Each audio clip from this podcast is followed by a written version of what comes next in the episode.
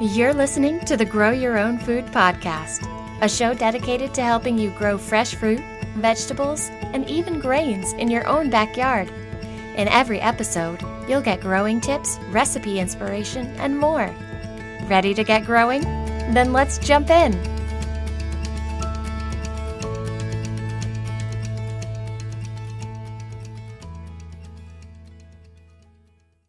Hey everybody, welcome back to the thirtieth episode of the Grow Your Own Food podcast. I'm your host, Shauna Smith, and I am going to be giving you a little bit of advice at the start of seed starting season, which honestly for me is like the most exciting part of the year.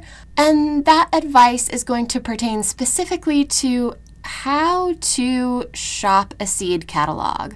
And that might not sound like something you need advice for. We all know how to shop, right? But when it comes to seeds, there are certain things that you should think about and look for.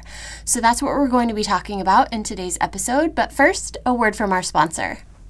When you were a kid, I don't know if you ever did the thing where you got like the toy store or the department store catalog before Christmas, and you would go through and you would like circle things or star things or put little sticky notes next to things that you really wanted your parents to buy you for Christmas.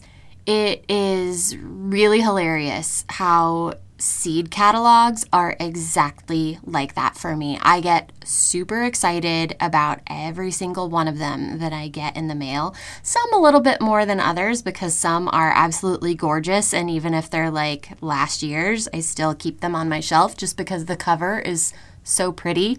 I'm talking specifically about Baker Creek Heirloom Seeds. Their catalog is just ridiculous. It's gorgeous every single year. I don't know how they do it. But going through a seed catalog, especially if you're a beginning gardener, can feel kind of overwhelming. And even if you aren't a totally beginning gardener, even if you've been gardening for a little bit, you might not be getting the most out of your seed catalog shopping experience. So I'm going to go over some tips that I use when shopping seed catalogs that might help you out a little bit. The first thing I do is just get all my catalogs together, and I mark every single thing that catches my eye. Again, like in, when you were a kid and, and you just thought Santa was going to bring you everything, just go nuts. Seriously, make sticky notes or circle things. I like to use sticky notes just because it's easier to find the pages, and that way I don't miss anything. I mean, seed catalogs are really good at tempting you with the amazing pictures inside. That that's their job. So just give in to that temptation, get it out of the way, mark every little thing your heart desires, and it'll be really satisfying. Then narrow things down. As a writer, it's funny. It's hard for me sometimes to edit my own work, and the same goes for picking out seeds. It's hard for me to edit down my choices. And so what I do to help me narrow things down is to use logic. The first things to go are like the super gorgeous, exotic things that they look beautiful and fun to grow, but they're really kind of impractical. And you're not going to eat a lot of it, or you're, it's not going to grow well in your climate. Alien-like passion fruit or those jewel-toned lima beans that nobody in your house is going to eat. Your kids probably hate lima beans, right? You know, the delicate white and lavender asparagus. Unless you know for a fact that you're going to eat them, that you're going to be dedicated to growing them, no matter how difficult growing them might be, go ahead and just cross them off your list. The next tip, which is probably my favorite tip, and I read it in this book that I have called The Vegetable Gardener's Bible. It's a great book, by the way, is to go for flavor and storage potential when you're looking at the seed catalog listing. If flavor isn't among one of the first few traits listed in the description, take it off your list of potential seeds. So you might have some tomatoes that look absolutely beautiful. If they don't mention the flavor of those tomatoes at all, don't even bother. Because honestly, what's a tomato without great taste? And if those tomatoes tasted really great, they would tell you. A lot of the times, instead of flavor, they'll tell you about like their disease resistance, their pest resistance, their high yield, their drought resistance. They'll tell you about those things instead. So if you are a stickler for flavor, especially for things like tomatoes, look for that to be one of the first few things that they mention. Another thing to think about is if you're going to be storing any of the vegetables that you grow over the winter, make sure that storage and shelf life is something that is listed in that seed catalog description, because if it's not, chances are it might not store that well, because just like taste, if it stored really well, they would tell you about it. They would list it as a key feature. When it comes to potatoes, when it comes to onions or garlic, look for listings that talk about long shelf life or storage life if you're planning on storing things for, for winter use. Another tip for that is to go online and see what fellow gardeners have to say about the seeds you're considering in terms of taste and longevity. You've got it narrowed down to like two or three and you just like cannot make up your mind. One of the forums out there that's really good and discusses a lot of topics is the National Gardening Association. I mean, these people talk about all kinds of things. And, you know, among those are seeds and varieties that are people's go-tos. They're tried and true. They taste amazing. They store really well. So if you cannot make up your mind, it's sometimes it's like reading the reviews before you make an online purchase, right? Making sure that other people have good things to say about it before you buy it. The next tip I have would be to nix the repeats. So I force myself to choose one type of cherry tomato, one type of sauce tomato, and one type of slicing tomato per year.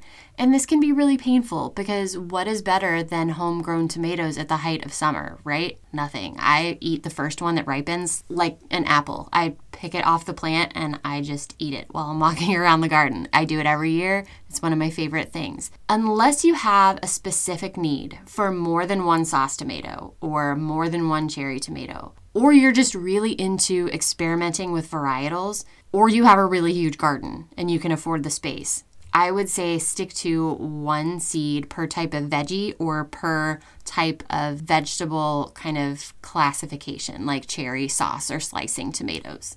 My next tip would be to think back to last season. Seeds only last so long. And if you bought seeds last year, chances are you have some left over. So think about the ones you bought last year. Do you have any that need to be used up? What were the results from that seed? Did they grow into really prolific plants that were really, really tasty? Or were they like kind of duds and you're kind of like, meh, I, I don't really need to grow those again. If that's the case, that's totally fine. You can get rid of those. You can give them away to somebody else. You can try um, signing up for a seed swap and sending them to somebody in another climate who might have better luck with them. I would recommend that over just like throwing seeds out just because that's kind of wasteful. But honestly, if you had really good results with a seed that you bought last year, you might just want to suck it up and use last year's leftover seed, especially if you are working on a budget. Now, I know the temptation to get something new is really strong, and I'm going to cover that here in a second, so don't worry. My next tip would be to decide whether or not you want to save seed. I covered this in my podcast episode about the difference between heirloom and hybrids, but really quick, heirloom plants produce fruit.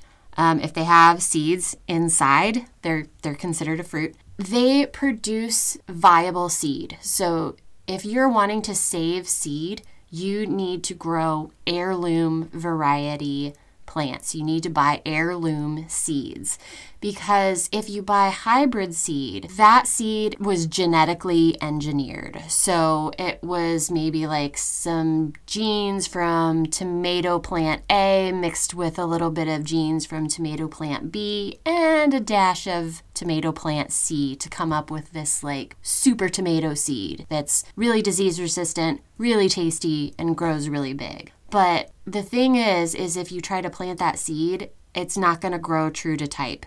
Maybe it'll get really big, but it won't taste great and it won't be disease resistant, or it'll be disease resistant, but it won't taste great and it won't get very big. So make sure when you read through that seed catalog listing to pay attention whether or not it's an heirloom variety or if it's a hybrid seed. And if you're wanting to save seeds from year to year, get heirloom seeds. Finally, and this is where buying something new comes in, splurge on one or two new things. I like to do this with things that I have never grown before. So for instance, last year it was celery. I'd never grown celery before. I always end up craving something cool and crunchy in the summertime. And I was like, you know what? I'm gonna try to grow my own celery. There's eggplant, there's peanuts. Peanuts were one of those things that I got a wild hair and I was just like, oh my gosh, how cool would it be if I grew my own peanuts? That's crazy. So I would say splurge on a new thing that's like that, that's something new and different. It's gonna teach you something new about a new type of plant. By all means, if you wanna splurge on a new variety of something you have grown before, I'm not gonna judge you for that. I'm not gonna be there. Nobody's gonna know. Make sure that you're meeting that need in that everybody has to try something new um, by getting one or two new things. But overall, you know, like I said, make sure that you're using up the seed from last year or sharing it with friends who garden or participating in a seed swap so that it doesn't go to waste. So those are my tips for seed catalog shopping. If you don't know how to get your hands on seed catalogs, you know what? It's really easy. All you have to do is go to that seed seller's website and sign up. Typically, you have to give them your email address, but they'll ask you, like, would you like a copy of our most recent seed catalog? Just like check that box for yes, and a few weeks later, it'll end up in your mailbox. And then after that, they will send it to you every year. And a lot of times, because our information gets sold to all kinds of companies without us knowing about it, sometimes ordering from one seed company will end up, you know, making it so that you get seed catalogs from like a bunch of seed companies without ever signing up for them, which honestly, not a bad thing, as long as you recycle those seed catalogs. So that's it for today. I hope you found these tips helpful. Make sure to listen in next time because I am going to be talking about the top ten mistakes that people make when seed starting. It's going to be a fun one, and there's going to be lots of information packed in there. Again, thank you so much for listening. If you have time and you wouldn't mind, I would love if you head on over to Apple Podcasts or wherever you stream your podcasts from and leave a review. Or if you have a question, you can go to my podcast's um, page on Anchor. So it's anchor.fm slash grow your own food. And there's an option there to leave a voice review, but it doesn't have to even be a review if you don't want to. You can ask a question. That's perfectly fine. And I'll do my best to answer your question in the next episode. Thanks so much, guys. And I will see you in the next episode. Thanks for listening to the Grow Your Own Food podcast. Visit bee and basil dot com for helpful how-to articles, images, and recipes.